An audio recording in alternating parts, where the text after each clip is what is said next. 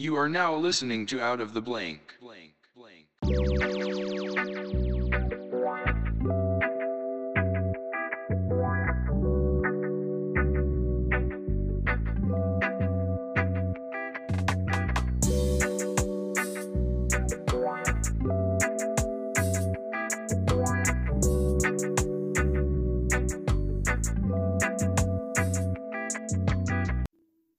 Welcome to another episode Out of the Blank podcast. I'm here with Alan Wakim. Now, is it Wakim or Wakim? I keep mispronouncing. that. Wakim, kind of like uh, Akeem Olajuwon from the uh, Houston Rockets. I was gonna say Joaquin Phoenix, but Well, yeah, you could. Uh, he's a good actor, man. You got to give people the ones they know.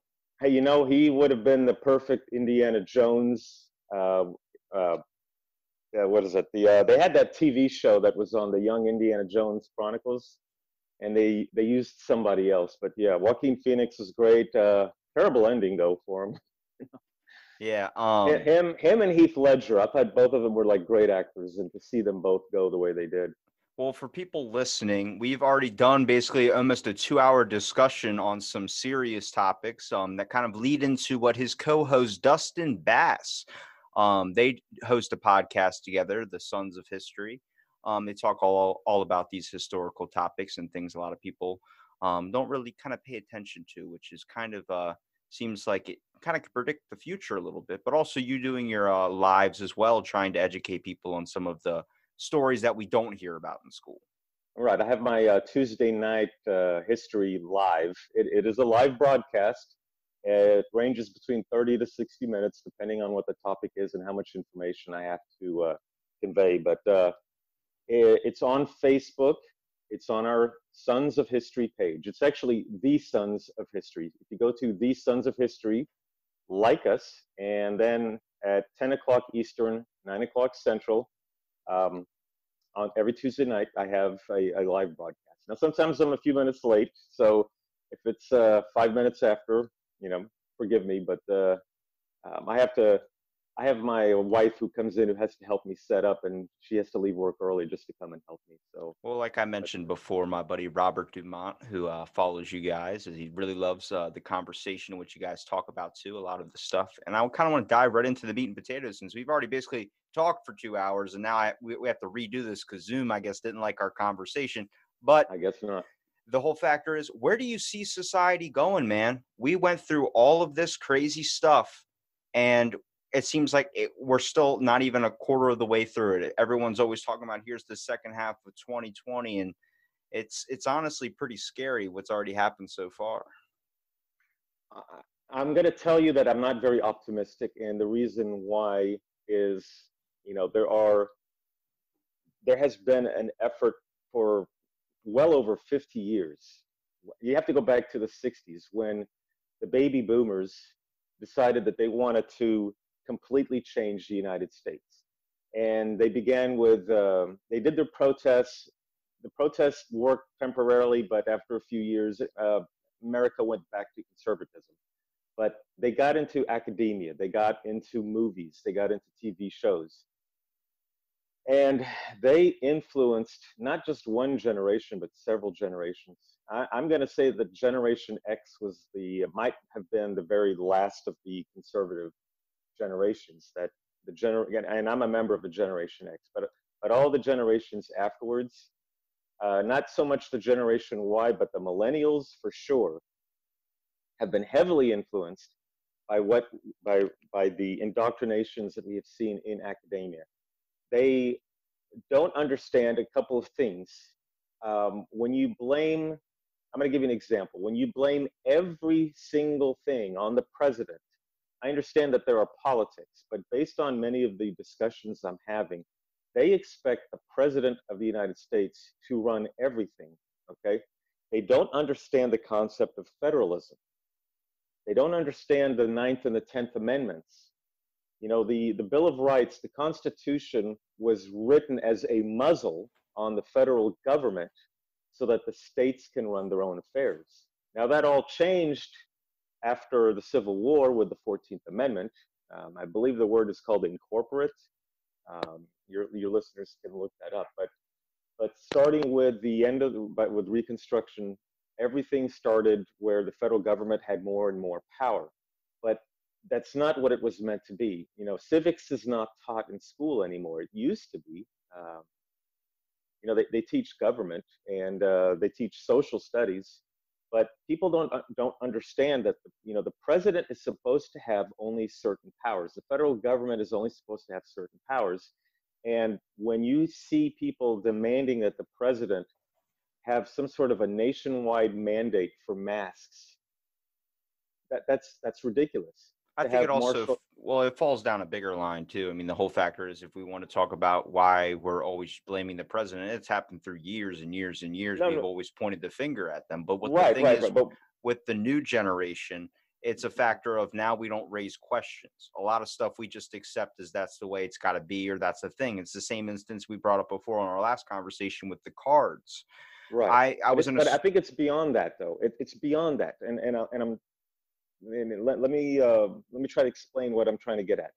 Um, yes, we have had. You know, I, I used to sit and rail on Obama all the time. I was not an Obama fan, um, but I knew also at the same time that Obama had limited powers. That states had had a lot more powers. This is not being taught. Number one.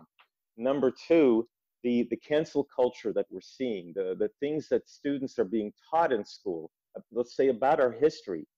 Um, you know, I, I dated uh, about 20 years ago, I dated this girl who had had a son in junior high, and he wrote this book report stating all these really negative things about some of our Texas histories. You know, in the state of Texas, we learned Texas history. We were a nation. We went to war with Mexico. We, we won that war. So we're, you know, we Texans are very proud of our state. So to see a book report stating some really negative things about Davy Crockett, Jim Bowie, uh, William Travis, Sam Houston. That, that's unheard of. So I looked at his textbook and he, he got his stuff from the textbook. Everything in that book was negative about, about these guys. They, they wanted to stress the negative things like uh, Jim Bowie and William Travis had each had one slave. Um, but they, but they didn't focus on any of the positive things that they did. They didn't focus on, you know, like San, um, was it uh, Juan Seguin? Juan Seguin was a Latino uh, his men had a huge impact on the Texas Revolution. They fought with uh, Sam Houston against Mexico and Santa Anna. So it, it would stress, you know, whites versus Latinos. Whites stole the land from the Latinos. Whites stole the land from the Indians. That's that's what the book was stressing, and it was also it had stuff in there that would be more of I, am going to say anthropology or some sort of like uh, minority studies. Uh, instead of talking about I'll give you an example. Um, and I mentioned this last time. Uh, Dr. George Washington Carver. Instead of stressing how this black man uh, created uh, or made peanut butter possible, and instead of stressing what he did, and he happened to be a black American, now history is more of, well, here's so and so, the first black American to do blah, blah, blah. Here's the first black woman to do blah, blah, blah. Here's the first Latino woman, blah. So you're, you're creating kind of a, these identity politics. You know, communism used to be about, um, you know, the, the, the bourgeoisie versus the, pro, pro, the proletariat, the, the rich man versus the white man, the haves and the have-nots. Now, communism is being packaged through identity politics. Look at what the white man, or look what the colonists, or look what Western civilization did to the black people, the indigenous people, the, the Latinos. And it's, it's being fed to the students. And it's been doing that, they've been doing that for quite some time. And if you look at movies, you know, movies that are, say, pro-America or, or show America being great are actually being criticized. There, there was an actor who did, he was in a movie about the Benghazi movie, The 13 Hours. He was criticized because he's doing too many manly movies. I mean, you know, they're trying to emasculate our society. There's so much involved. There's this is this is uh I mean, we all want someone to blame, right? And I think that's what makes it easier is when you're able to put a face on it or when you're able okay. to put a thing on it, like a cancel culture, which is what's so popular nowadays. Everything needs to be canceled because it goes a certain way or defends a certain person. We got a little too sensitive over the thing, but when it comes to history, for instance, you know, we've always needed a face to blame, and it's so easy to toss out Trump. It's so easy. I'm not saying he's the best guy. I'm not saying that at all. I'm saying that, you know, he does some crazy stuff, but now that's just his character he wants to play as. But we always need a face to hate. We always need a thing. And what happens with the millennial generation is the factor of they're not they're not saying no. They're not saying a lot of things that they're supposed to be saying no to. They're choosing to attack and choose to do a bunch of stuff in the era of equality. But it's honestly seems like a bit of a distraction, if you ask me. There's a factor of like I can pull up on Facebook millions of people putting up signs that are saying, oh don't if you come across a store that says they only take cards don't walk in that's against your rights but they're all older generations that are preaching those types of things they're all these people What do you mean by cards?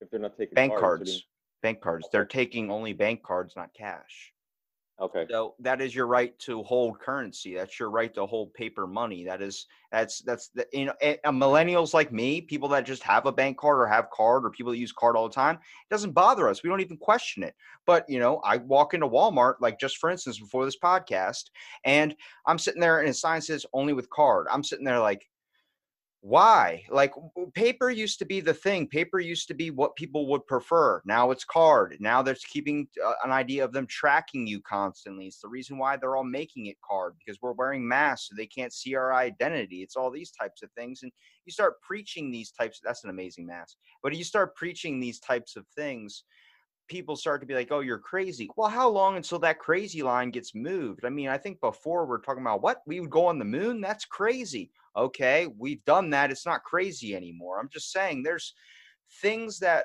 eh, label you as a conspiracy theorist. There's people that la- label you as anarchy. There's people that label you as this. Is it so, or is it just predicting what is more likely to come? Because honestly, if you handed me the reins and power, I would try and squash out anything that was going against me. Why would I sit there and let a little tiny voice get bigger and bigger and bigger? Doesn't make any sense. And that's just not me trying to be like, oh, I'm a political leader. It's on the factor of that's what people do. We annihilate problems that we see as problems, but a lot of time it's not problems. A lot of times it's just people that are confused. Um, same thing like we're uh, you know back to the millennial generation. It's an era of kids that are trying to fix the mistakes that they've been told that their grandparents made their parents made the world's being destroyed it's more having a sense of empathy for the world. That's good but not when you're listening to something that's telling you it's because of this it's because of that. Make your own damn decision on what it is. If you start Well, you know- looking at Uh, you know what's funny is is that yeah they're they're being taught about what what their grandparents or their parents did that was bad. But they don't talk about what was good. They don't talk about you know like if you if you look at the revolutionary war it, it wasn't a simple okay let's sign the declaration of independence washington crossed the river you know the delaware river and it was over they signed a piece of paper blah blah blah. No there was the war was from 75 to 83 1775 to 80 to 1783 they don't talk about the sacrifices that those men and women there were women involved also. What the men and women did to create this country to create this freedom they they'll they'll stress about the slavery. You know look i know we had this conversation before. I understand yeah, slavery slavery is an abomination. We all know that. But slavery also you know the united states did not corner the market on slavery. The united states did not create slavery. Slavery has been an institution thousands of years. If you read herodotus the histories they talk about slavery. I mean you should see what the persians did to cities to the people of the cities that they captured. They turned you know they would kill the men uh, turn the boys into eunuchs and turn the, the females into slaves sex slaves of some sort. You had uh, you had Sparta. Sparta, the reason why all those men were able to train in fighting was because they had slaves. Egypt had slaves. Who built the pyramid? Slaves. It's it it's just it unfortunately unfortunately it was an institution that had been going on for a very long time. I mean look look at the Moses. He, he took the Jews out of, uh, or I should say the Hebrews, that's what they were called. He took the Hebrews out of Egypt. They were all slaves. So it's they teach about slavery, but they won't teach about the men who died trying to free slaves. I mean, the, the granted, the Civil War wasn't fought to free slaves. Um, you know, the South did want to keep slavery, but Lincoln didn't invade to free the slaves. He he invaded the South to preserve the Union. But you had, I, I would, I'm, I'm going to say of the 600,000 who died in that war, I think about maybe three, four, I don't know how many exactly in the South died, but but hundreds of thousands in the North died, and that that was able to give the black people in this country freedom. World War One, World War Two, you know, what those guys did. If you if you read about what the Marines did on the Pacific Islands, running running into gunfire on Normandy Beach, running into gunfire, th- those guys didn't have a chance. They they gave freedom to three different continents. Our men, and then we did not go and create colonies. The only time that you can say we created a colony from a country we conquered would have been the Spanish American War in 1898. We turned the Philippines into our colony. But you know, we, we gave you know we, we gave them their independence. We, we didn't uh, there was some fighting at the beginning, but but we later on we gave them their independence freely. So, you know, the generations before us, they had their problems, but my God, they did some stuff that that the generations of today would never do. They, they would not sacrifice. The, if you, you know, here's, it's just not being taught. The sacrifices, they called it the home front, what people in, the people in the United States did to prepare for the war. 16 million men and women went to war. They, they put on a uniform and went to war. That's not being stressed. What's being stressed is look what we did to this group of people or that group of people. And it's being stressed and it's being overstressed. You know i, I am hearing with the with the whole black lives uh, the blm movement right now it's one thing to remember history but it's another to just be obsessed with it to the point where you get pissed off at your fellow man who happens to be white because maybe, maybe his ancestors did something to your ancestors and they're all long dead. But then you don't even know that because, you know, my parents were immigrants from the Middle East. So if a black man is going to judge me because he thinks that my my grandparents did something to his grandparents, well, he couldn't be further from the truth because my grandparents were being slaughtered by the Turks. I think this act is the best way I could really explain it was when I was a kid, I used to look at the American flag and it used to be a thing we used to pledge to. It used to be a thing that standed as this thing. And then once I got older, it lost a lot of meaning. It lost a lot. Um, it's not saying I hate America, of course I don't, but I think the factor of what it has become. I mean, the the flag to me in my mind is the one with the 13 stars on it only because it sensed, uh, you know, uh, all these explorations, all these things that we started kind of coming across to make a discover, make an adventure. What it is now, um, not only on the factor of it being like, oh, we got more states, we got more people together. It's on the factor of it just doesn't hold its character like it used to, to in my eyes as a child. And I think that's because, man, it's hard when you start finding out a lot of stuff and now you know with this whole thing where we got our rights tested with pandemic situation and covid people don't know what to do. We're distressed. We don't have trust in our and it was just like you're saying back in the day in history our ancestors for instance would stand up and fight for this flag.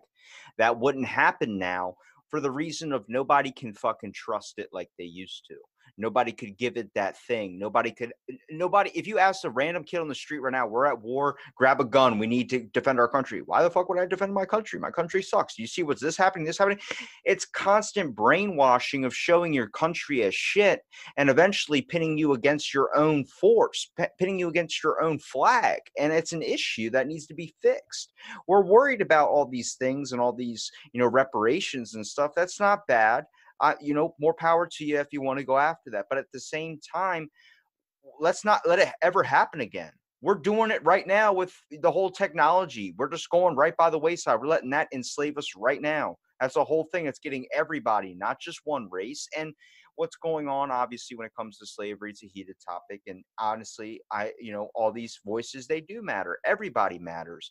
But, and they're tired, you know, people are tired of hearing that too. But at the same factor of don't argue or don't fight somebody that, that that that hasn't inflicted it. That's not their fault. It's not like if I go over and punch my neighbor in the face and oh, and oh because your ancestors. What does that have to do with anything? That has nothing to do with anything. The fact is, we're all getting pointed in different directions to steer our attention off the giant thing and that's where we're losing our rights everyone's losing their rights. It's not a factor of it's this giant corporation, like we talked about before, kind of like an Illuminati scenario, where there's this giant thing that's just like, I made you stay in your fucking house and you didn't question at all. And then once you started getting angry and getting antsy and wanting to go out there, I made you even more scared. And now you're at the point where, you know, there are people that want to stay home, there are people that want to open up their businesses.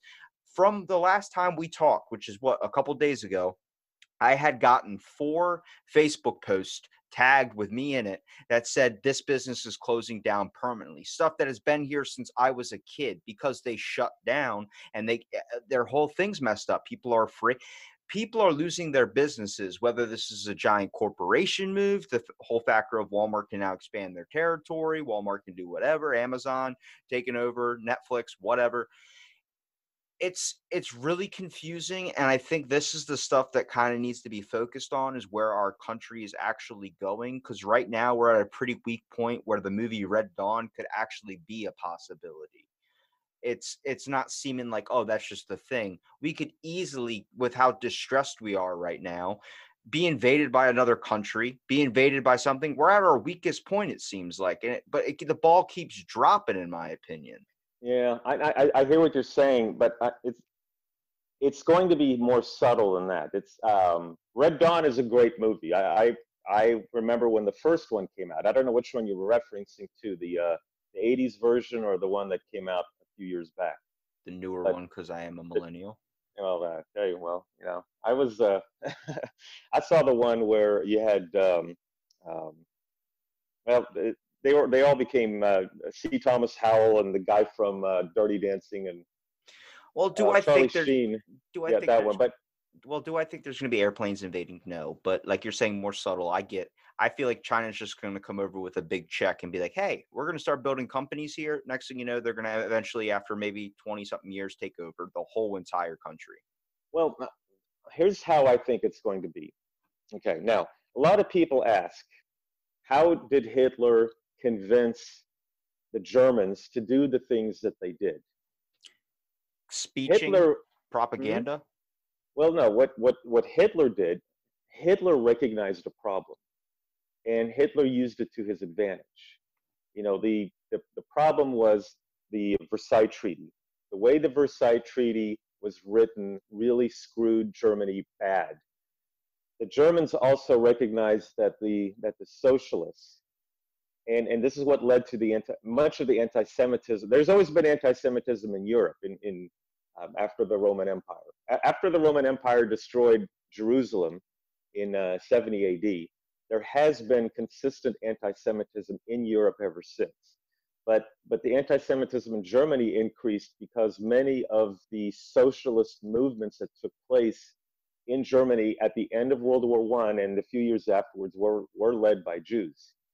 So Hitler used that to his advantage to anger, not, not so much because the Germans were already angered, but he, but he harnessed that anger and he was able to convince the people we are, what we're doing is for the greater good of Germany. You know, these people, the Jews are the scapegoats, the communists are the scapegoats. We need to get rid of them. And people were like, yeah, yeah, yeah. Okay, now uh, let's go to Let's go to about 1982, 1983. I read this book by Hal Lindsey called The Late Great Planet Earth. And then I read some of his other books. And, you know, it talks about what, what happens in Revelations, where, um, you know, it says that people will take uh, a chip or, or something, there'll be a mark of the beast on the, on the hand or on the forehead. And I'm sitting going, why would anyone want to have some kind of an intrusion like that? Well, people have been um, conditioned to realize, hey, maybe that's the solution to many of the problems that we have. For instance, um, crime has gone up right now. Crime, you know, there's always been crime, but you know, I got, I was mugged one time, and ever since then, I stopped carrying cash because I had cash in my wallet, which they took. So I, I use I use a bank card now for, for, for quite a quite a lot of my transactions. But but with you know like if, if you're going to look at it from, from a logic logical reasonable way as to why someone would want a chip on their hand or on their forehead which by the way i did see on the today show i don't if you get a chance go uh, go to youtube and the today show had they interviewed these people in a company where they implanted a chip i think on their on their hand and then they were able to go to a uh, like a vending machine, flash their hand, and it would say, you know, like th- th- this bag of chips is uh, say 50 cents to a dollar. Okay, well, it took it out of your your uh, bank account, or it might have went into a credit card, which then you pay for later on. There's no bag of chips in the world, not even Funyuns, that will make uh, me put a chip into my arm. Well, they did. I mean, they showed them. They injected them. This is not. Look, I'm not I'm not one of these crazy conspiracy. Well, I believe you. That's it. Yeah, was in movies. It was on the Today Show. Ago. Yeah. So, but I was always sitting saying, and any a lot of people would sit and say, why would anyone want to do that? Well, when you condition people to think, you know what, the logical thing to do is to put a chip because now, it, you know, we put chips in dogs so that if a dog gets lost, you know, okay, read the chip. The chip says this dog belongs to such and such person. Okay, if you put a chip in a child, well, that's why if a child gets kidnapped, okay, well, you know, maybe uh, if a, if a child is found, I don't know if the first step is if they that not that the chip transmits a signal so you can find them, like maybe your phone, but but that that the chip can be read and you'll say, oh, you know, this is uh, this is such and such person. His parents are such and such people. That could be the first stage. The second stage could be where it does flash out and sends out a signal so that if you need to be spotted or if you need to be found, you can be found. And it could, you know, like right now, my cell phone, my, I turned off my cell phone signal so that, you know, it doesn't know where I'm going all the time. You know, because cops can, you know, cops can find a person based on where your cell phone is. I don't know. I'm sure you're aware of that. Yeah they can locate you. Okay, well then they can do the same thing to the for, to your forehand or to your uh, to your forehead or to your hand. So if you can condition people, you know, it's like it's like this mask. I hate wearing this mask. The only reason why I wear it is because if I need to go into a grocery store and I need to buy groceries, I will wear it only because they, there's a sign that says you can't enter without a mask. Okay, I'll wear the mask, but as soon as I'm outside, I take the damn thing off. And if if our jackass uh, county judge is going to sit and tell me I have to wear it wherever if I'm walking outside. I'm, no, Houston is a hot city in the summertime. I'm not going to wear this mask. I will defy them. Yeah, it's the it was reason, 98 degrees here today, and I was at work and I was wearing yeah. my mask, but I wear the doctor's mask, not one of those nice ones that you got a custom one. Mine, you know, I'm sweating all inside of it and I'm breathing it right back in. I'm like, oh, well, this isn't fun at all. No. So, you know, I, I will respect a private business. You know, there's the no shoes, no shirt, no service. Okay, you have to respect that. Well, if they're going to say no mask, no service, okay, I have to respect that. And I'll, and I'll put it on, I'll grab my, what I need, and then I will leave. Now I'm not even frequenting stores. I'm buying all my stuff online. So, you know, companies, companies are going to, you know, the economy is going to make an adjustment where if you can't go to a store to get what you want because the store closed down, there's going to be a different store like Amazon that's going to take up the slack. And so the money that I was going to spend at a local brick and mortar place, now I'm going to be spending it in a uh, online store. Could a, a family business, for instance, could they decide that they don't require masks even if it's against their state? Considering it's their store, it's like a reason why you don't have to wear a mask in your own home. If you own the business, why would you require it if you don't want it? I, I live in Harris County in Texas, which is where Houston is. Um, we have a Democratic socialist for a county judge. She has made it a mandate where if you walk into businesses, you have to wear a mask. Now, if I owned the business, I would tell people yeah, you can walk in with a mask, but you can take it off. Um, I, I, w- I wouldn't enforce it. This is where I have a problem. I have a problem where government mandates things I have a gov- I have a I have a problem where the government mandates seatbelts, or where the government says you have to wear a helmet when you're when you're uh, riding a motorcycle. It's got to be personal choice. Now, if you you know if you want to uh, not wear a seatbelt, or if you don't want to wear a helmet and you fuck yourself up, that's your fault. That's not my fault, and I shouldn't have to pay for it, mind you. You know, well, it should be the same thing with the mask situation. If you want, if you care about getting COVID so much, then don't go outside or or don't you know wear a mask then. But if you don't care if you get it or not, then don't wear one. But this goes to an important thing, which is which I'm starting to think it's becoming a real thing, and it's with China and their social status thing that they do where everybody's a little snitch telling on everybody, telling the government so they get tax breaks and all this stuff. That's what it's turning into. You know how many people I come across on a daily basis where now it's not Democrat or Republican, it's mask or no mask. And the factor of now everybody's willing to, oh, they're not wearing a mask. Even I can do it at times. I'm sitting there, I'm like, you're supposed to have a mask on. Like, I mean, in my head, I'm thinking that, but I'm like, why? Why is this a thing now? And it's like, I don't wear a mask when I'm in my car or something. And then people get laughed at when they're wearing a mask in their car. You don't know if that person's fucking Ubering. You don't know if they're about to get right back out, but it's all a judging thing again. And now, when's it going to be to the point where instead of judging what that person's shoes or if they're wearing Jordans or something, when are we going to start judging if oh their mask is what? It's not Gucci. It's not. It's not what? It's like Uh, the whole quality of life has just been for so long picking on each other, judging each other.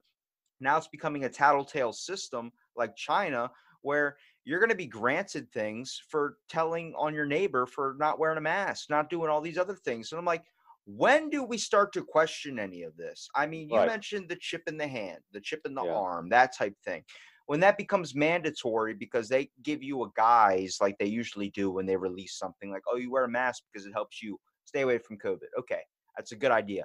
Oh, you can chip your kid because you can find them if they ever get kidnapped. All right, that's a good, strong pool of a question to get people to do that.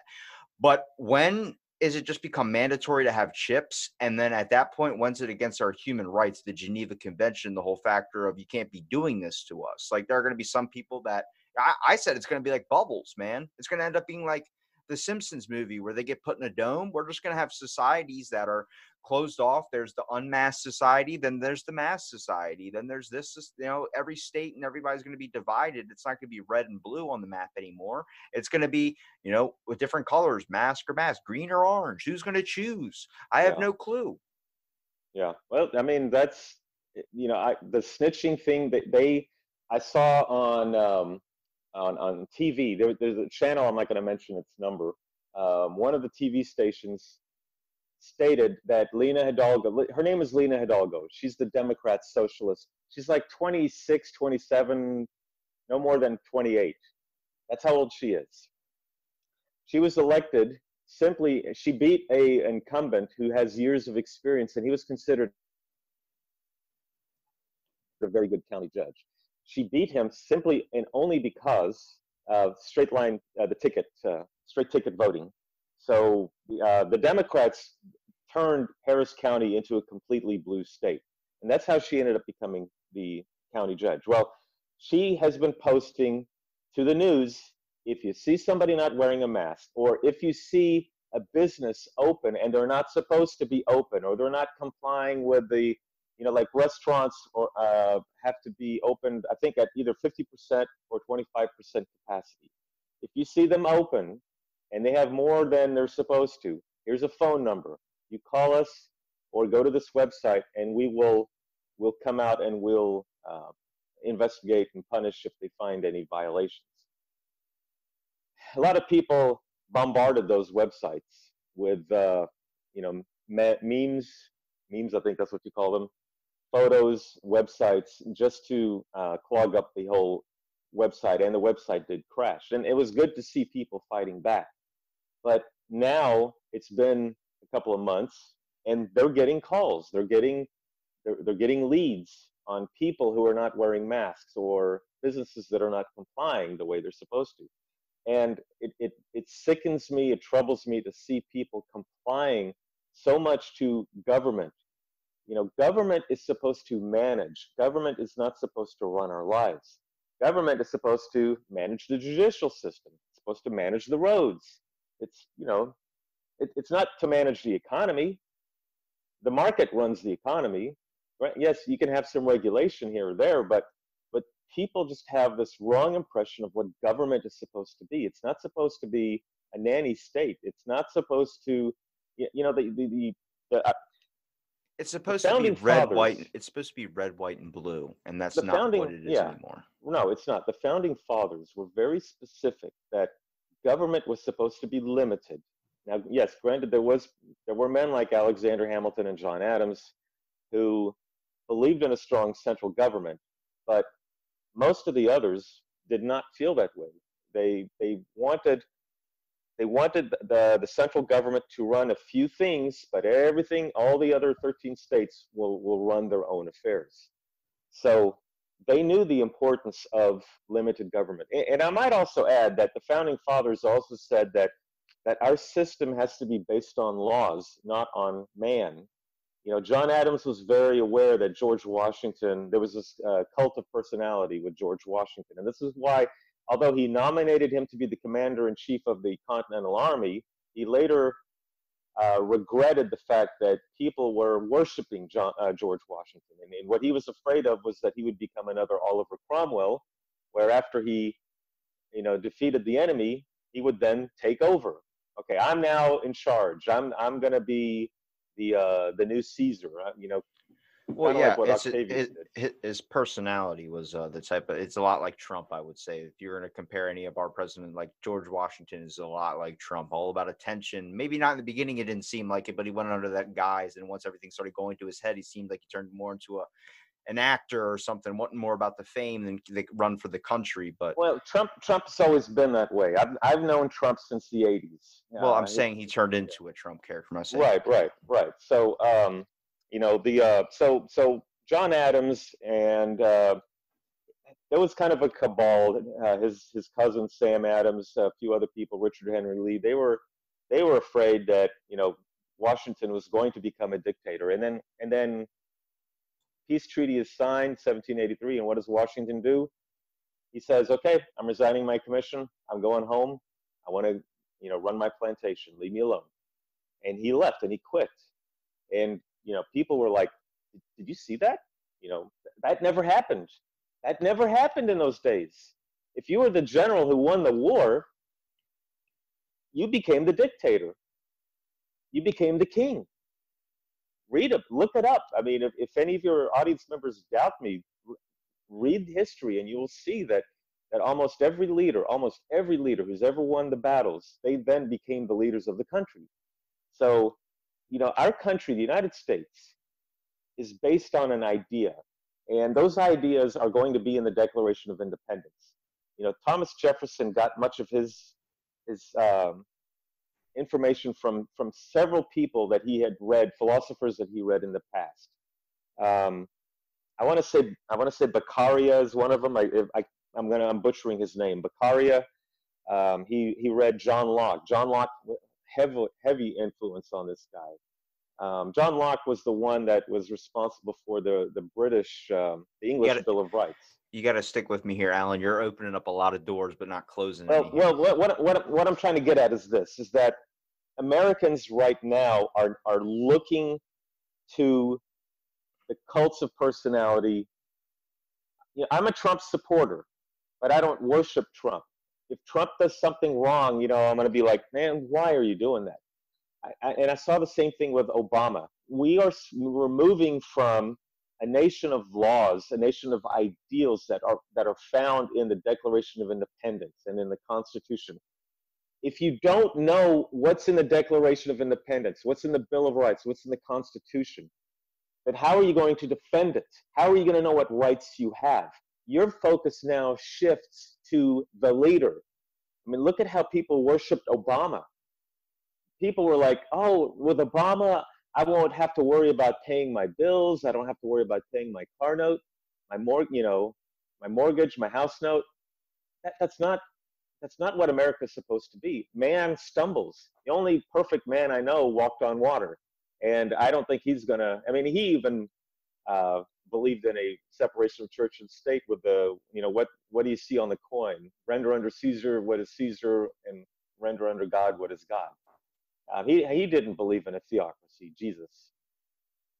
So millennials and and I'm not trying to harp. I know you're a millennial. Don't take this the wrong way. No, I'm not. I'm not sticking up for them at all. Honestly, I agree with you on the fact of I think our taste in leadership had changed. At one point, when I was a child, um, leadership was about admiring superheroes. You all wanted to be like a superhero. You wanted to be this magnificent thing with no flaws, and right. you wanted, no flaws. Were, yeah, but then somewhere along the influencer age, it became let's invest all our who should be leader into actors celebrities these types of people that are filled with flaws but you it's the it's the saying you brag in public but you cry in private the reason why is we see all these celebrities that are posting their yacht pictures what they could be all these motivational people talking about what you could have tell me about what you don't tell me about what you lost when you start looking up to all these people considering them perfect and then you find out they're not fucking perfect they're yeah. filled with flaws. I'll give you an example. And, and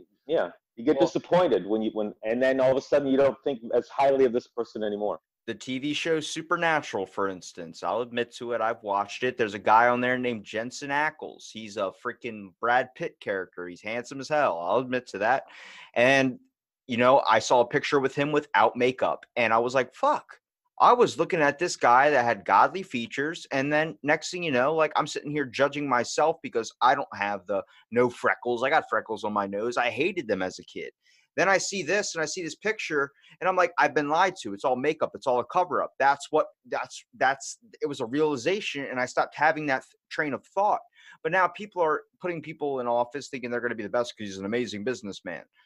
I'm not saying he's not, but he's really good at, you know, we shouldn't be looking at a leader to who makes us laugh and who makes us do these types of things. That's why it doesn't work out, is because I don't think anybody should run the country, but I think the way that we've been going for way too long now um, at least since from back when I was a kid, is the fact of we've looked to now celebrities as our influencers, as our leaders, instead of looking at people who actually deserve the job and know what they're talking about. You put people in office that can easily get whispered into their ear something, and then they can go that way with it. Well, then you're fighting whatever that person's thing is. If you've ever seen Space Force on Netflix, it's really good. People consider it The Office, and that's why they hate it so much.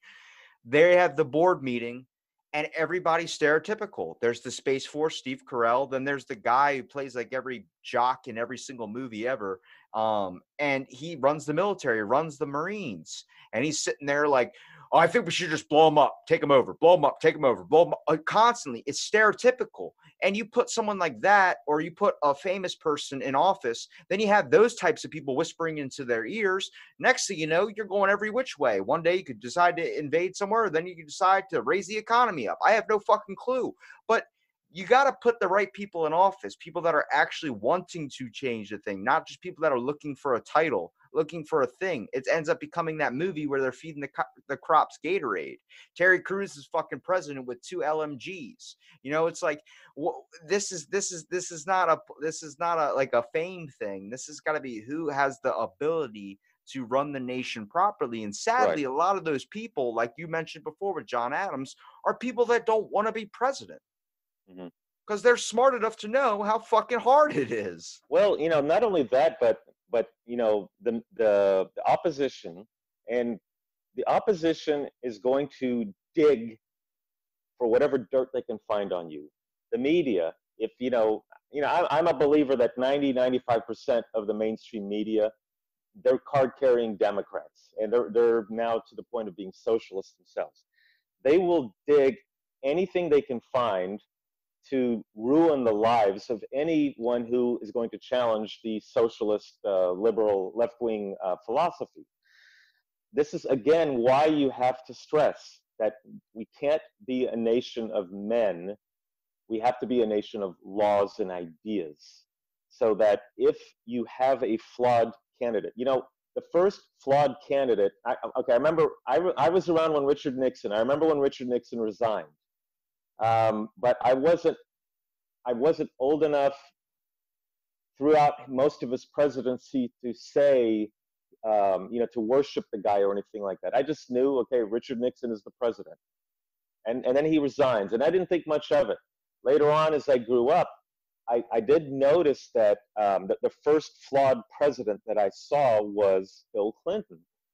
Um, you know, Bill Clinton, I didn't agree with with much of his philosophy, but but he was he was a pretty decent president. He re, he really was. He managed he managed things pretty well. I didn't Anybody vote that, for him. Anybody that admits to a blowjob is a man I trust. Well, you know, a- anybody who can get a girl to give him a blowjob for 18 months and not have to return the favor, he's doing something right. Yeah, it's fucking. on, I trust him. I see pictures of him all the time, or he's just like looking at people. I'm like, all right, he's good. He he doesn't Yeah. care anymore. Yeah, I mean, I, I didn't, you know, Bill Bill Clinton was the reason why I joined the NRA to fight him because I I I'm, I'm a big gun rights ag- advocate. But uh, his first year as a president, I joined the NRA because of him, and I didn't like him as president. Now, if I saw him, yeah, I, hey, grab a beer, let's have a beer, let's let's uh, let's sit and chat. So, you know, here's the problem: is is that you know, in in you know, Obama Obama made a speech, I think uh, when was it? In 04 or 06 i don't quite i think it was in 2004 don't quote me on that. Obama makes a speech and uh, i think it was at the dnc convention and everyone's like oh who is this guy? And the guy knew how to read out of a teleprompter and all of a sudden they're all like wooing and eyeing about this guy. Um, a few years later on i see one of the castro brothers out of texas he does a very good speech and i see on Facebook, all these people was like, he needs to run for president. And I'm like, why? Because he gave a great speech? I was like, Fidel Castro and Adolf Hitler gave great speeches. I said, the reason why we don't have good, good leaders and good managers running for president is because they have flaws and they don't want it aired out throughout the whole world. So they're not going to run you know, there's. Here, I'll, I'll tell you this. I will reason why. accept a president if he has a kink of being choked with a belt. If that's his kink of being choked with a belt to get off, I will accept him if he's fit for the job. I wish people would. I wish they would see that more. Like, oh, I can't run because I have dirty laundry and it's going to be exposed by my other political candidate. Honestly, I just want to see someone walk up to the podium and be like, "What do you guys got for me?" Somebody asks a question and then they give an honest answer. Like, I don't know. I honestly don't know. I'm going to try my best. I have no clue what's going to happen, but everything is danced around and seems like it's written out. Somebody asks a question, it's like, well, you know, there's a lot going on more than that, and then all this and that and this Yeah. and that's like, just be honest. Yeah. Well, a good them you don't leader, a good leader, a good leader is going to um, uh, what's that word where uh, dele- delegate authority. Not only delegate authority, but also if he sees a problem, fix it. Okay. Uh, there was a class I took. Uh, I, I graduated from Texas A&M. There's a class I took. It was the best class I took in all four years of college. Strategic management. Strategic management is if there's a problem, fix it. You know, like right now with the whole COVID thing, um, th- there's this bureaucracy of some sort so that certain drugs cannot be released without this, this, this, this, this, and happening. Right now, like President Trump is saying, skip all this part, get it out, get the testing, and then let's get this out. Let's not wait the full 18 months it takes to get something out. That's that's what I like about him. I don't like, you know, like if I had a daughter, I would not want to date him. I would I would not want my daughter dating him. No way in hell. But as a leader, he reminds me, and I'm not here to push Trump. I'm trying to talk about what I see in a leader. Well, yeah, he when cuts a lot of the government bullshit out too. Yeah, get cut the government bullshit out and get the shit done. George Patton was one of the best generals we've ever had. Was he the best? I, I can't say. I'm not a military expert. But, jo- but George Patton had a mouth. George Patton said some shit that pissed people off. George Patton slapped two soldiers for cowardice. Franklin Roosevelt and Dwight Eisenhower knew that he was a hot potato, but they also knew he was a damn good general who got shit done. The Germans knew that Patton was their best general. So sometimes you need a Patton to run things. You may not like Patton. You might think Patton's a disgusting man, but if Patton can get shit done, then that's the guy who's going to be that. That's the person who has to lead. Remember, we are not a nation of men. We are a nation of laws. We are a nation of ideals. Now, another thing about the laws, I'm going to go off on a little tangent here, is, you know, the uh, the federal government is so bloated that they're creating law after law after law. Why, why can't the Congress, instead of creating all these new laws all the time that nobody, you know, any, anything on an average day, I hear you're probably violating at least one federal law every single day. And so people are being arrested for shit that they're like, I didn't know that was a federal law. Well, you know, ignorance of the law, you know, is, is under uh, section 32 BC of Right. NRW page 9426. Yeah. So instead of creating new laws, maybe the maybe Congress and the Senate needs to tweak things a bit, maybe manage things a bit, and leave it alone. Don't create any more new laws. Get off our asses. Government is supposed to be like electricity. By the people, for the people. Yeah, That's what it's supposed to be. But now it's all about that's why like I can agree with the whole Trump thing was that he does cut a lot of the government bullshit out, mostly like, oh, I can do this and do that. And they're like, no, you can't do that. He's like, well, why not? If I'm president, you're that means, you know, it's kind of highlighting the fact of maybe you don't have full control. But he's like, no, no, no, I, I can be able to do this. I'm the leader of the country. I can do this. That makes sense where I can agree with agree with that.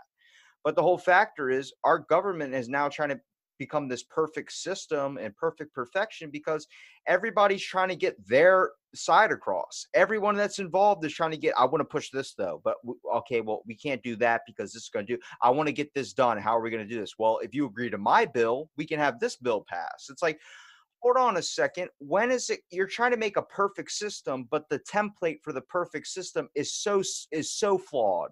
Is people are flawed. The thing is, we're not all able to be able to control it under one rule. We barely get along with some of the major laws when it comes to speed limit, and even people break those at times. But I think people always talk about. I think the Constitution it should have been it should have amendments. It should have all this thing. It was a good starting point. It was. I don't think it should be amended. I think that the shit we added on top of it lost the basics of where we're supposed to be going. Like if we had a direction to go, instead of going the right way, which is let's say if you're going to go right, instead of going to where you actually want to go, we decided to go left. And then eventually we kept going left. And now we're following the rules of the left. I'm not saying political views right wing, left wing. No, I'm saying uh, you've been you've been modeling yourself off the wrong, wrong, wrong, wrong. And now you're at this point where it seems like now you're just taking away people's rights. It's like give it back our let us be us let us do our thing let us be of our own free will like intended um and s- uh, what happens let's start focusing on things we need to be focusing on rather than controlling people it's all about controlling now and i think Right, right.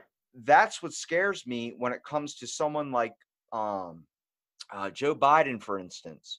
If he becomes into office, I know that's going to be scary. And I'm not saying he's a bad guy. I'm just saying the whole factor of he doesn't seem like he's in the right condition right now, whether that's political or views, whatever, and shown to us. But the whole factor of he could be easily manipulated. And I think when you keep putting easily manipulated people into office, eventually it's not going to be them, the person you voted for, who's running it. It's going to be somebody talking in their ear. And at one point, is there going to be someone that fights against that? And the factor is, I don't think that is ever going to come because if we go back to when our first recording that we did that got lost with the Illuminati situation, if you become president and you're fighting true and you're telling government no, how long until something bigger that you didn't know was there approaches and says, if you don't do what I'm asking you to do, I'm going to hurt everyone you've ever loved? You'll immediately Well, do that. You know, the John Roberts, when John Roberts allowed Obamacare to, um, it became a 5 4 decision. Normally, Anthony Kennedy is the, uh, the guy that will vote with the liberals. You know, he was nominated by Ronald Reagan. I remember when he was nominated. Uh, a guy named Bork was supposed to be um, the, the Supreme Court uh, justice, but uh, Robert Bork, uh, they, now they use the term he was borked. Um, there was a second guy, and then and then he was, I think, the third choice. Anthony Anthony Kennedy comes in, and he's the guy. He's the he's the man to determine whether a law becomes the law of the land or if it's going to be rejected. Well, in this case, John Roberts was the one who voted for, with the liberals and decided to make Obamacare legal. There, there were whispers about the fact that there was something there was something that the government learned about John Roberts. Now, this is something J. Edgar Hoover was known for doing. That maybe John Roberts, uh, apparently there was a story about how he adopted his kids, that, that he adopted his kids illegally. And, you know, and then, and then that Snowden guy, Snowden confirmed that the government was listening to every single thing that we're doing. And uh, I mean, we discussed Snowden last time, but Snowden did confirm that that the government listens to everything that we do. So I'm sitting thinking, okay, they had something on John Roberts because he's supposed to be a conservative. And here he is, and he goes and he votes that Obamacare can be looked at as a tax. Therefore, it's it's legal. It's it's not unconstitutional. Um, that that's something that has been going through my mind also. That that they're going to find stuff on you, and then they're going to make you do things in government, like if you're a government official, they're going to make you do things that you don't want to do. Um, you're right that you know Biden does come across as kind of a weak guy. I, I, remember Biden back in the '80s. Biden was kind of a, he was a strong leader. He spoke well until he got busted with plagiarism. If Biden becomes the president, in my opinion, he's going to surround himself with not yes men, but but socialists who are going to dictate how things are going to be um, when I when you and I talked last time, I was trying to remember some of the names of the people that were in the Obama cabinet. I have them written down. We don't we don't have to go over them, but but it is a it's a who's who of of men and women who are either communist, voted communist, or had communist um, relations. You know, uh, uh, John John Brennan, CIA director, he voted for for a communist in uh, in the 70s, uh, 1976 election, I believe. Um, Valerie Jarrett, her father was a communist. He, his mentor, Frank Marshall Davis, was a communist. Um, two, two of his very good friends that he worked with, Bernardine Dohrn and Bill Ayers, were members of the Weather Underground, communists. I mean, well, the whole factor is when you're in office, and you're doing a business, it's much like we do as people. We surround ourselves with people that think the same thing. It's why we get into communities. It's why we get into groups. It's why we're all in explicit things on, you know, even in Instagram, you can use, for example, people that are on certain hashtags. You're surrounded by like minded individuals that want to do the same thing you're doing, whether it's creating furniture, whether it's creating hot sauce, whether it's creating whatever.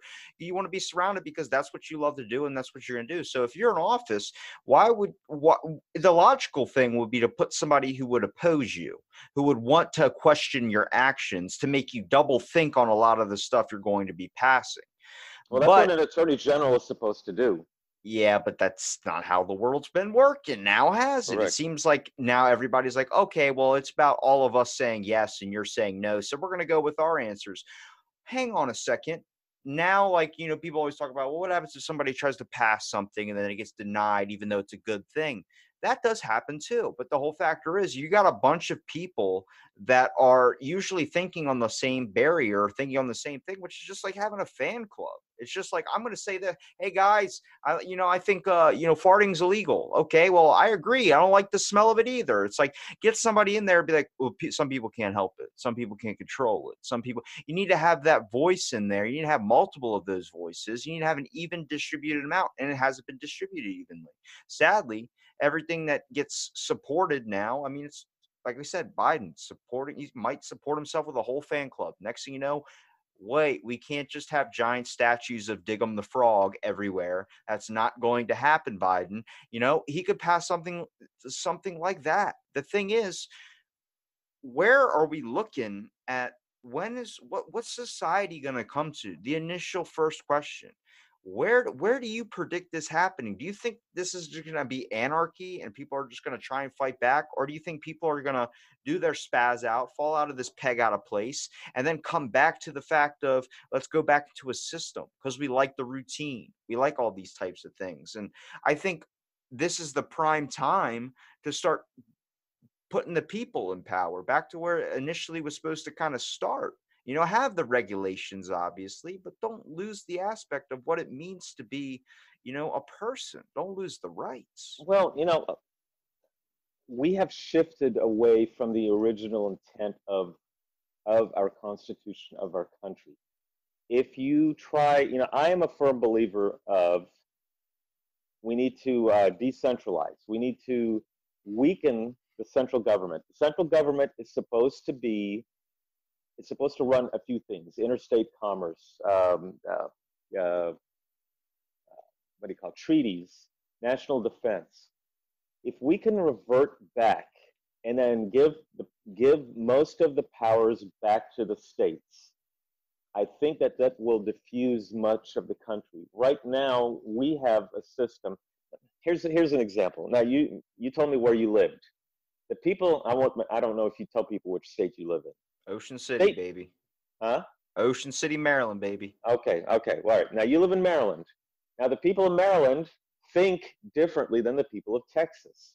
I live in Texas. Texas, you know, we are, eh, you know, the southeast side. There, there's there are a lot of towns. You know, I, I live in Houston. You got more you're- tigers than all of the wild of the world, sir. What? Texas. Really? There are more tex there are tigers in Texas than the wild of the world. I did not know that. That is Wow. fucking nuts. That is nuts. Well, Texas is a very open, open state. You go into West Texas, you can drive for miles and not see towns. Texas, we love our guns. We love our God. We love our uh, Tigers. we love our tigers. We love our Tex-Mex. Okay, we want to be left the hell alone. We don't want we don't want to wear these fucking masks. Leave us alone. It's hot. Okay, we want to just do our own thing, and that's that's how Texas is. Californians, they like to butt into your life about everything. Um, California needs to run its own affairs. Texas needs to run its own affairs.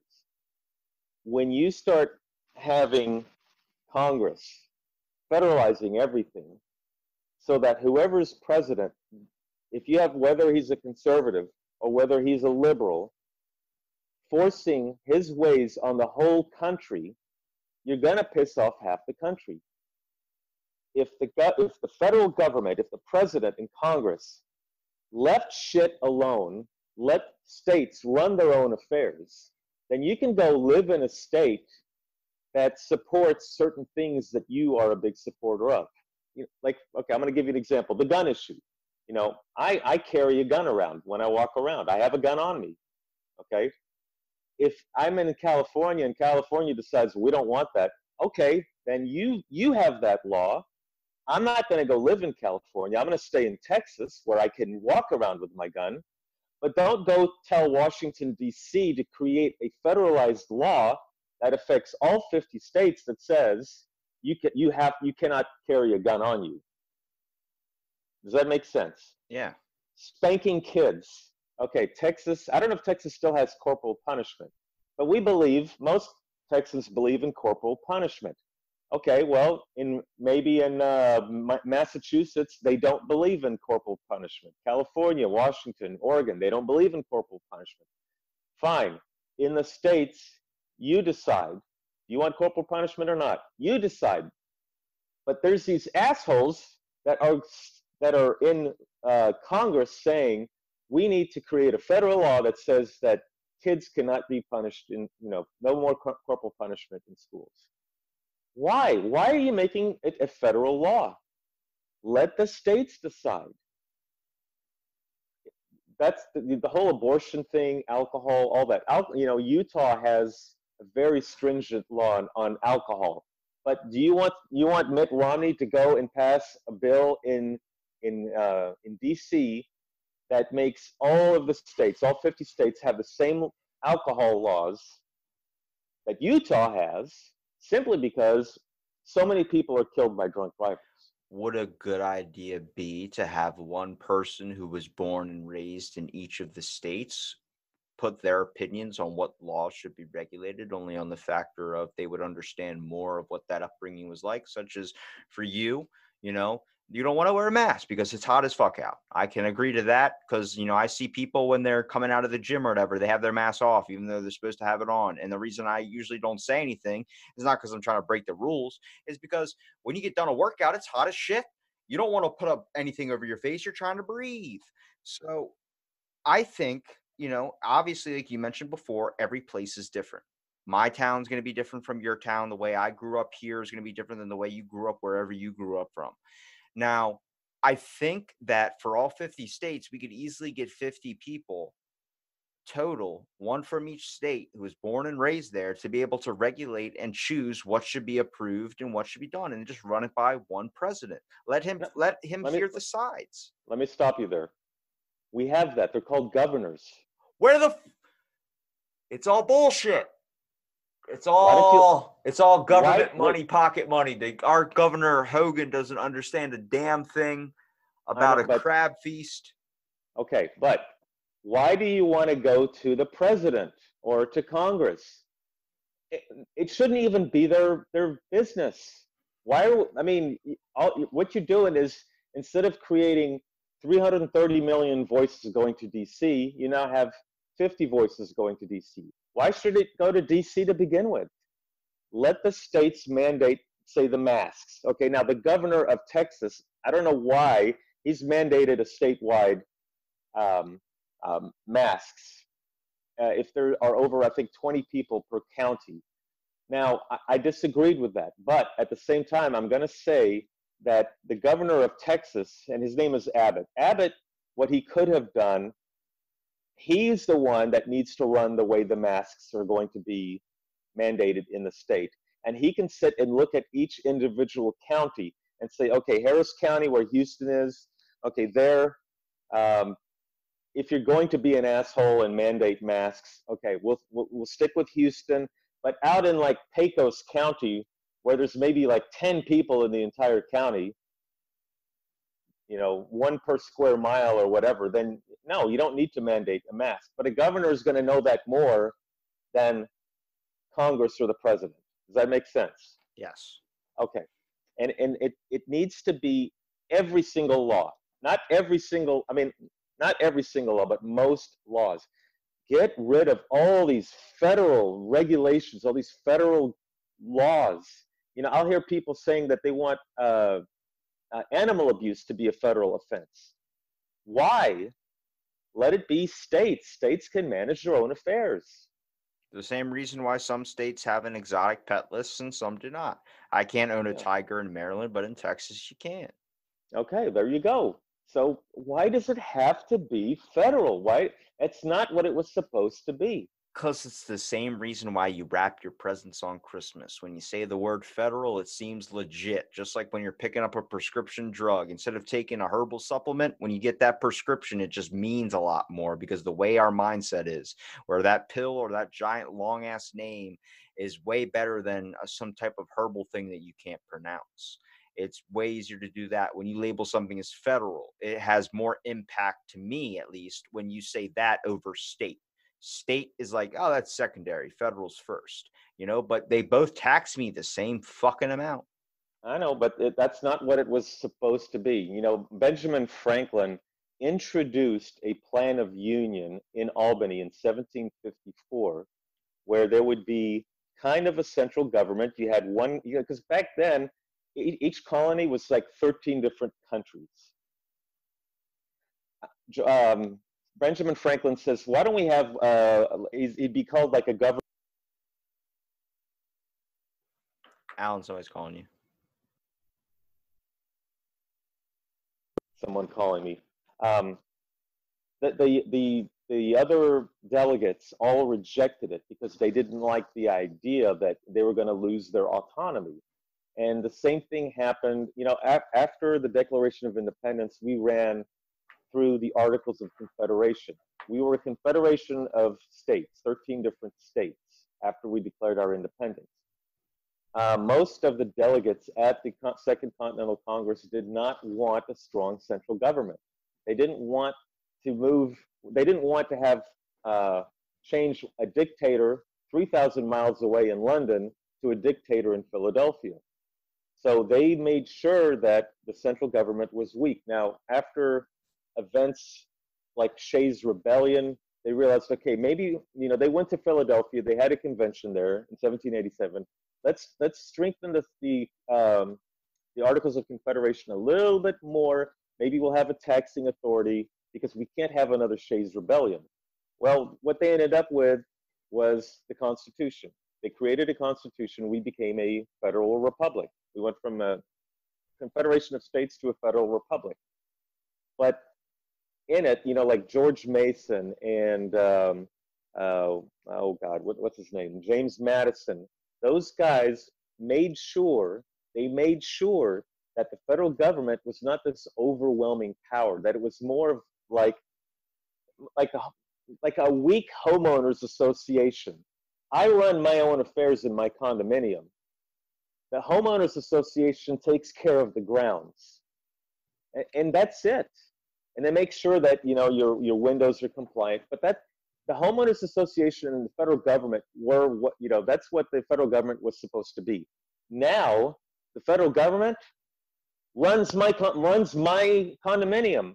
They, they're now telling me how I should uh, you know when I can or, or can or turn off the AC or the TV or the lights. Hey, you know what?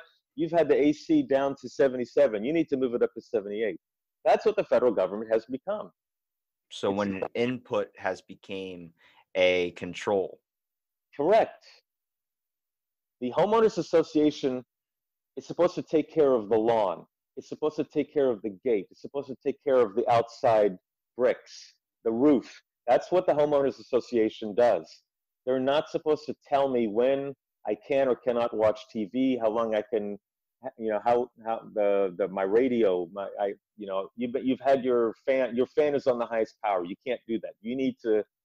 That's what the federal government has become, where the homeowners association now tells me how to run my life. That's not what it was meant to be. We have to go back to the way the the, the homeowners association is right now. That's what we need to do. If we don't, I can tell you right now, we're going to have a civil war. Spain went through the same thing in 19 in the 1930s. It, it was a kingdom. It became a republic in 1931. Each person who became who was elected in office would tell all the Spaniards, and all, and all the Spaniards were different. They you know they were like a, a confederation of countries themselves.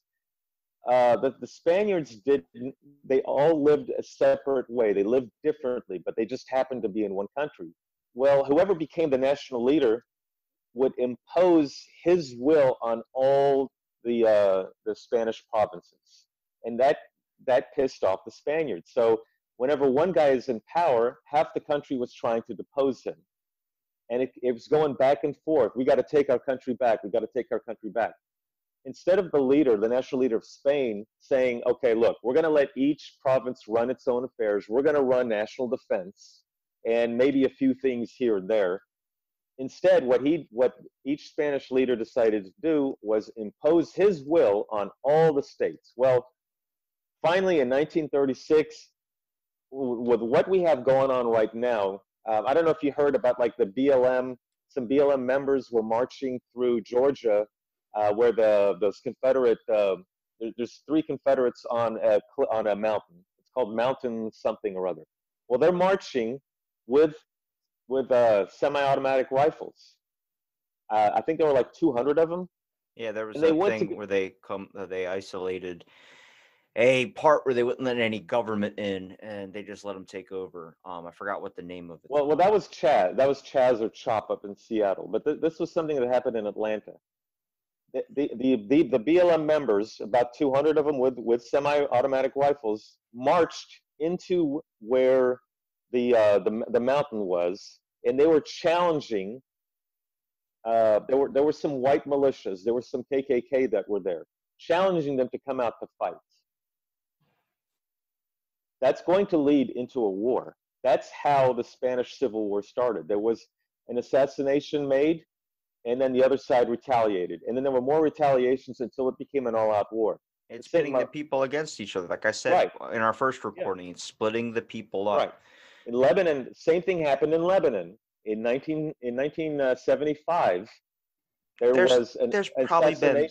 Well, about to say there's probably been thousands and thousands of these things that have gone and happened throughout history that we don't even really know about either because we just haven't found the information or it's just not leaked out. You know, I've come across some stuff I would never even think would happen. But what I'm asking is, what's the fix here? And you mentioned the whole factor of taking back control. What are steps we can do that? And it's not with rioting. It's not with doing any of this stuff because we're not getting anywhere with that. We're just creating more of a mess. How do we get the people to realize we need to come together and overthrow this thing that's really in power? Okay. I think, and, I, and I've heard this, the possibility of having another constitutional convention. We need another constitutional convention. I've heard Mark Levin discuss this quite often.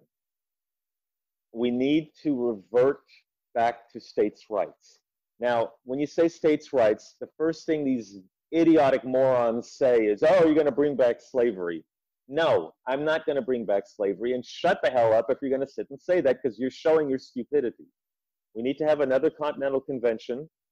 We need to revert back to what the framers intended because that is going to work. Second, people need to get off each other's asses about stuff. Okay? Now, I'm a Christian. I initially opposed gay marriage, not because I hate homosexuals, but I felt that it's going to open up a Pandora's box. If the reason for gay marriage is because they are consenting adults, then using that logic, and that's what was argued in the Supreme Court, using that logic, you can then allow polygamy. You can then allow brother and sister to get married because the argument was consenting adults. What, you know, civilization in general has performed better when you have one mother and one father and both doing their jobs to raise children because raising children is raising adults who are going to be the future leaders. So when the father is not there, kids are going to grow up not not all of them, but the likelihood of the kids growing up fucked up is going to be more when you have a single mom rather than you have a stable mother and father who are Well, loving to each other. That's the dominant norm I've talked about for so long is the fact Okay. that now we're having single parents instead of having double parents. So- Right. And, and and and at the same time, now the problem with mom and dad also is is that mom and dad has to pay attention to the kids. When the kids say, "Hey, dad, let's go play a game," the dad will be like, "I'm too tired. I, uh, I'm watching TV. You go. You go play." Well, no, the the kids need to have a relationship with mom and dad. So, moms and dads, if you get a girl pregnant, you gotta be responsible. I mean, I remember I almost got. I thought I got this girl pregnant one time. And you know what? I was like, look, come live with me. I told her, come live with me. Let's see if we can get married. Uh, let's see if it will work out. If it doesn't work out, I was going to take care of her. She was going to live with me. We were going to raise the kid together. So I'm not endorsing, well, you better get married if you get a girl pregnant. That's not what I'm saying. What No, I'm you saying just want the stable values of having a stable household. And sadly, a, a lot of the times when it comes to, you know, honestly, it was better for my parents to separate than it was to stay together. They ended up separating and then trying to get back together. And that didn't work either. Um, some people, you know, they a lot of times nowadays it's just rushing into things. It's not even about. I'm pretty sure a lot of people that are parents now are just single because that's what their parents were like. Now it's going to become the norm. It has become the norm. We lost the family value, which kind of sucks.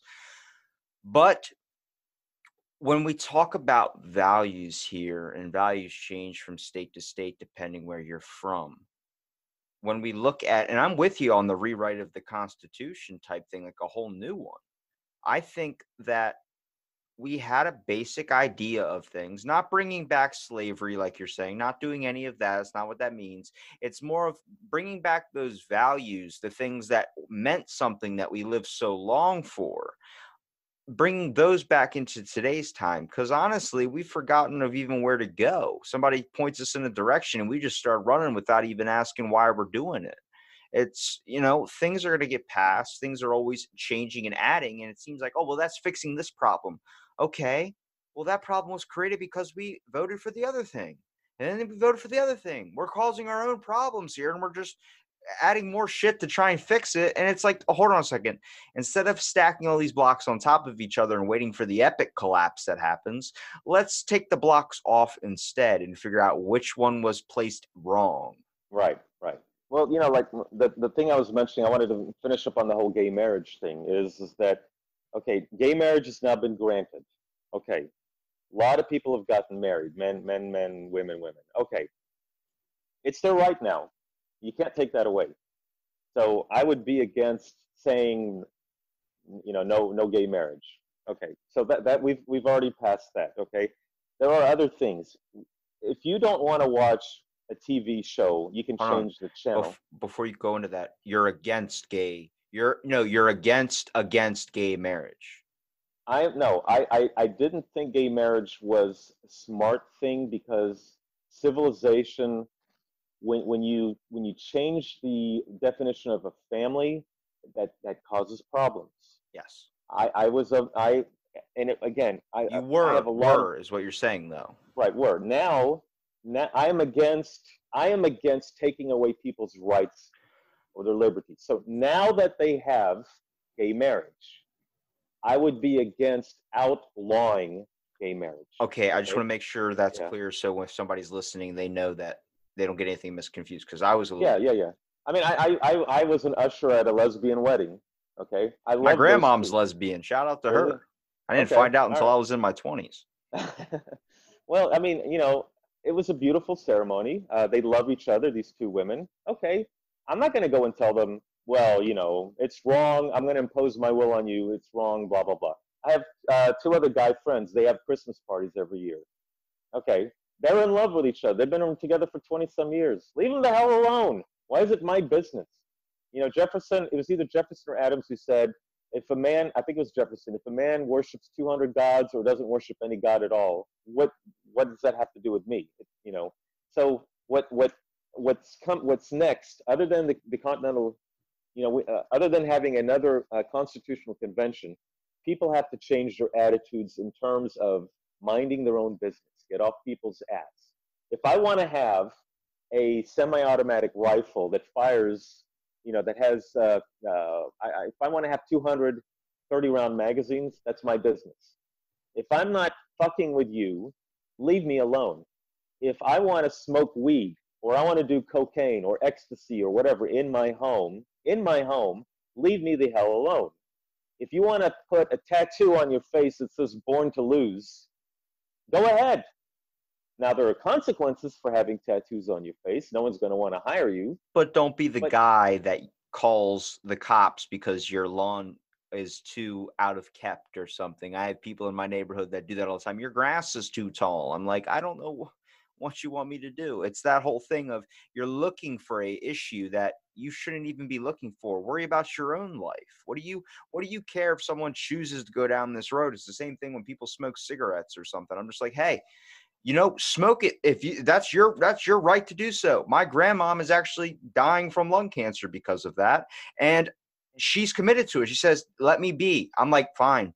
I'm gonna miss you i love you but hey you know you got to commit to that thing. If you're if you're going to be 100% to it i'm not going to change you mostly because you've probably been living it too long. Who the hell am i to tell you how to change right. your life? We need to stop okay. doing it as people. You're vaping i've noticed. Um, I I have seen there was a guy in my in my company who who vaped.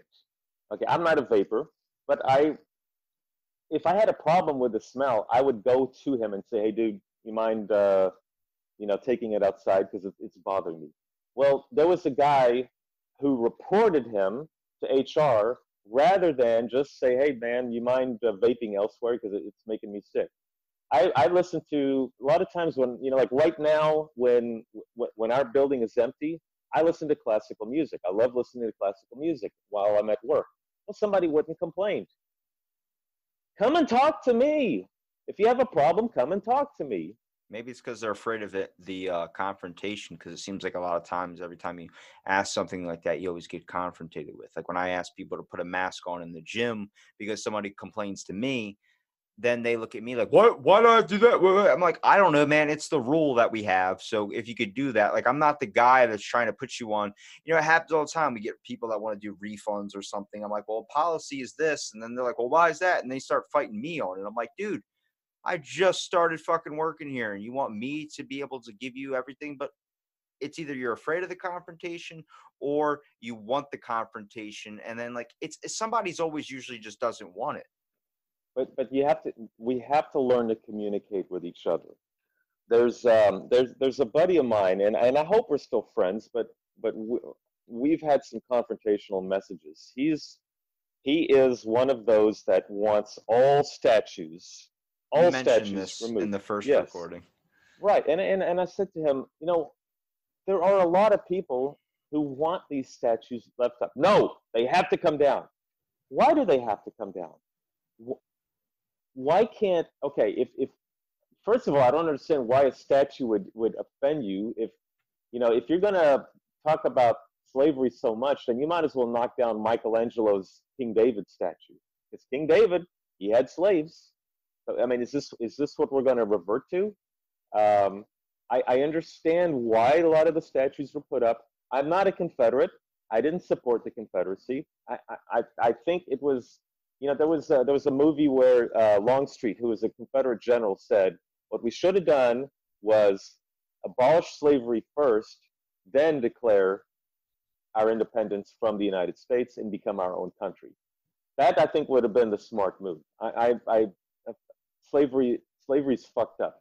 So let's just get that out before somebody starts screaming that I, I support slavery or I supported the Confederacy. let's try and stick away from slavery as much as possible. Right. But but but the you know it, but I knew when I saw that the Confederate statues were coming down, I knew that it wasn't going to stop there.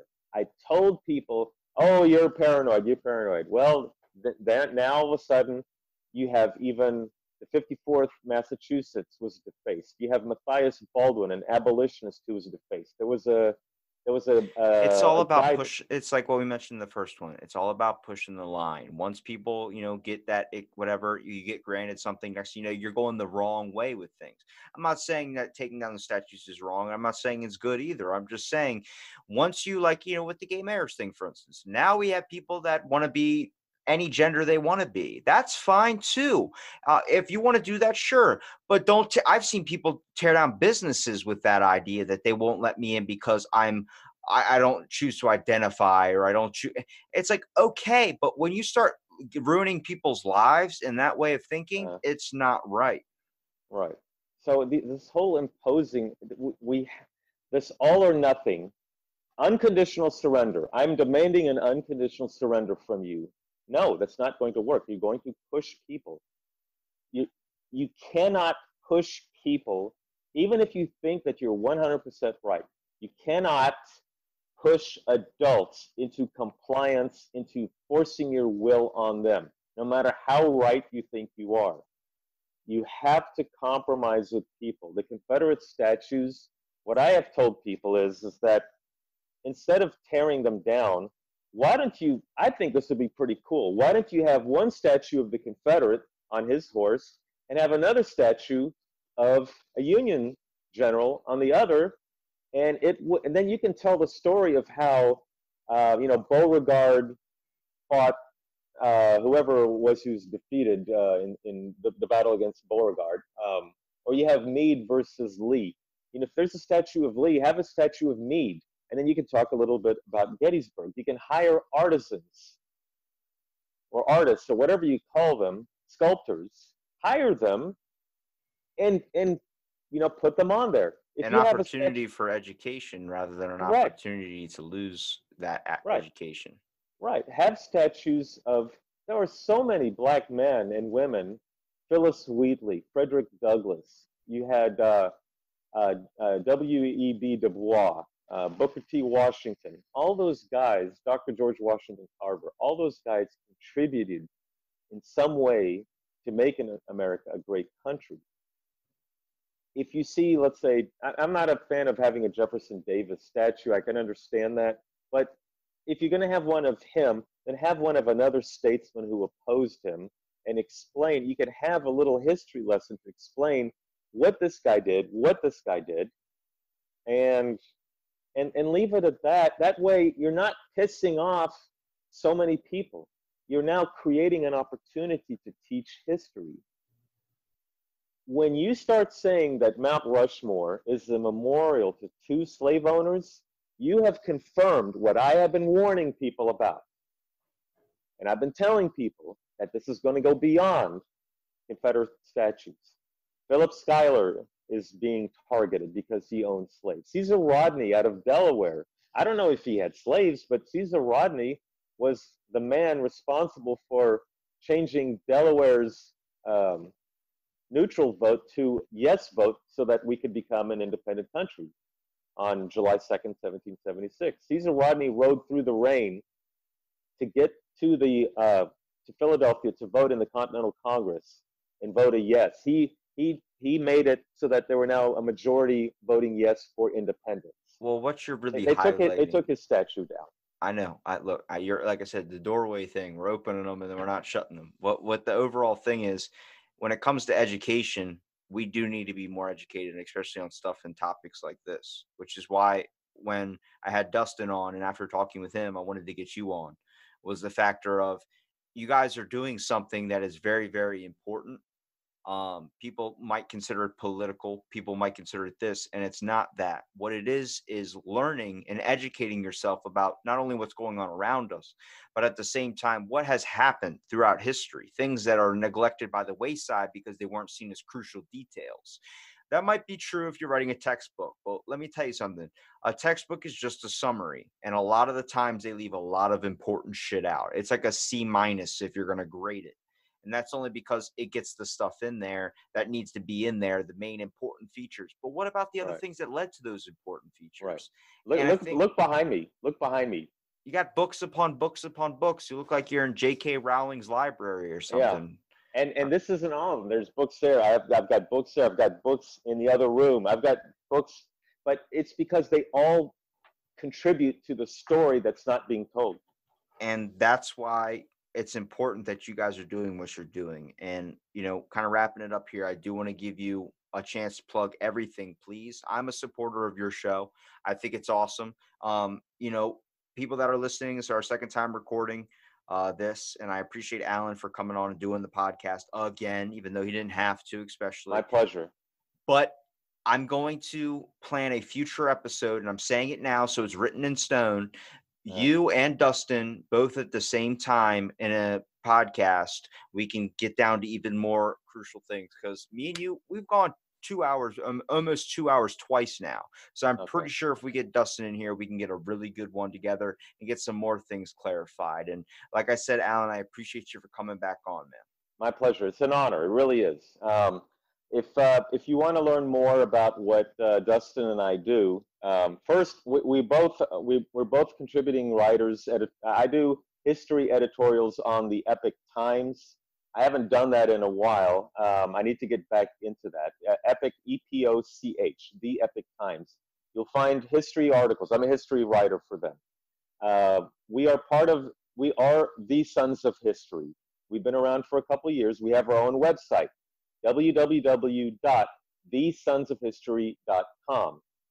We are on Facebook, YouTube, Instagram, Twitter. I do a show. We have we have our podcast. You can find us on any major podcast platform. Just go to the Sons of History. Our, our podcasts come out every Monday morning around 6 a.m. Central, 7 a.m. Eastern. On Facebook, if you go to our Facebook page, The Sons of History, now we have the Sons of History, we have the Sons of History group, but you go to the Sons of History, like us, and on Tuesday nights, 10 Eastern, 9 Central, or I might be a few minutes late, but I host Tuesday Night History Live. It's a live broadcast. It usually lasts 30 to 60 minutes, depending on the subject. And I'll bring up like like last last Tuesday, I brought up uh, the Battle of Saratoga. You know, why was it important? A lot of people don't know how significant the Saratoga campaign was. It was probably the most significant campaign in the Revolutionary War. But a lot of people aren't don't know that because they're not taught that. Uh, so Tuesday night, Tuesday night history live. Dustin on Thursday on Instagram. If you go to the Sons of History on Instagram, you can watch his video. It's called Thursday Night Live Chats or Thursday Night Chat Live or something like that. But it's on Thursday night, same time, 10 Eastern, 9 Central. So, you know, where we we try to we want we want to be able to get out information as much as we can. We are both conservative leaning. We, we admit to that. We're not going to hide that. But we are defending the United States. We are defending Western civilization. Uh, we we believe very strongly in both the United States and Western civilization. We we want unity. We're not looking to. We are not white supremacists. We are not white as best. It's nothing of the sort. We believe that anybody can contribute to the betterment of Western civilization, the betterment of the United States. And if you do that, I mean, anybody, any immigrant, you, you can be gay, straight, white, black, brown, yellow, I don't care, red, um, from any country, Jewish, Muslim, atheist, Christian, whoever, contribute to the greatness of America, contribute to the greatness of Western civilization. And we can lead the way to help make the world a better place. You know, Western civilization, granted, yes, slavery had been in existence for thousands of years, but it was countries like Britain and the United States that outlawed slavery, that made slavery null and void. You know, when Britain, when Great Britain made it illegal in their empire, 25% of the world now could not practice slavery. United States, we fought a war to end slavery. You really Slavery's keep still going being- back to slavery on me, right? Can't even just Uh, plug the show. it's just got to go Um, right back yeah, to but slavery. See, but see, slavery, slavery is right now being the defining factor as to America is a bad country. You know, look at Colin Kaepernick's la- his tweet as to why he won't celebrate the Fourth of July. Oh, don't do this. There's going to be people listening. Like, hold on, I- now you got to go for another hour. Uh, well, I'm not a fan of him, and uh, we can discuss this at another time. But you know, this is why we this is why we interviewed the Sons of History. We interviewed a Tuskegee Airman. Um, he was Charles McGee. He, he just became a general. He was introduced at the State of the Union address. President Trump introduced him to to the joint uh, Congress and said, "This is Charles McGee. He's uh, he was a Tuskegee Airman." We interviewed him. We interviewed a guy named John McCaskill. Uh, he's with the Frederick Douglass Museum. Black people helped create this country, made it a great country. A lot of immigrants and a lot of white people had, who had been here, their family had been here for 400 years. So America is a great country. It's a great country. Western civilization, it's great. We are apologists for them and we defend them. And that's and we want to teach history at the same time, not propaganda, but teach what is not being taught. And I'll make sure I link everything in the description to make sure we can be able to find you, do your own live videos, and also Dustin's and both of you guys together doing your podcast as well. And thank you for listening to this episode Out of the Blank. And stay tuned because I am definitely getting both of these guys on at the same time to see how this vibe goes.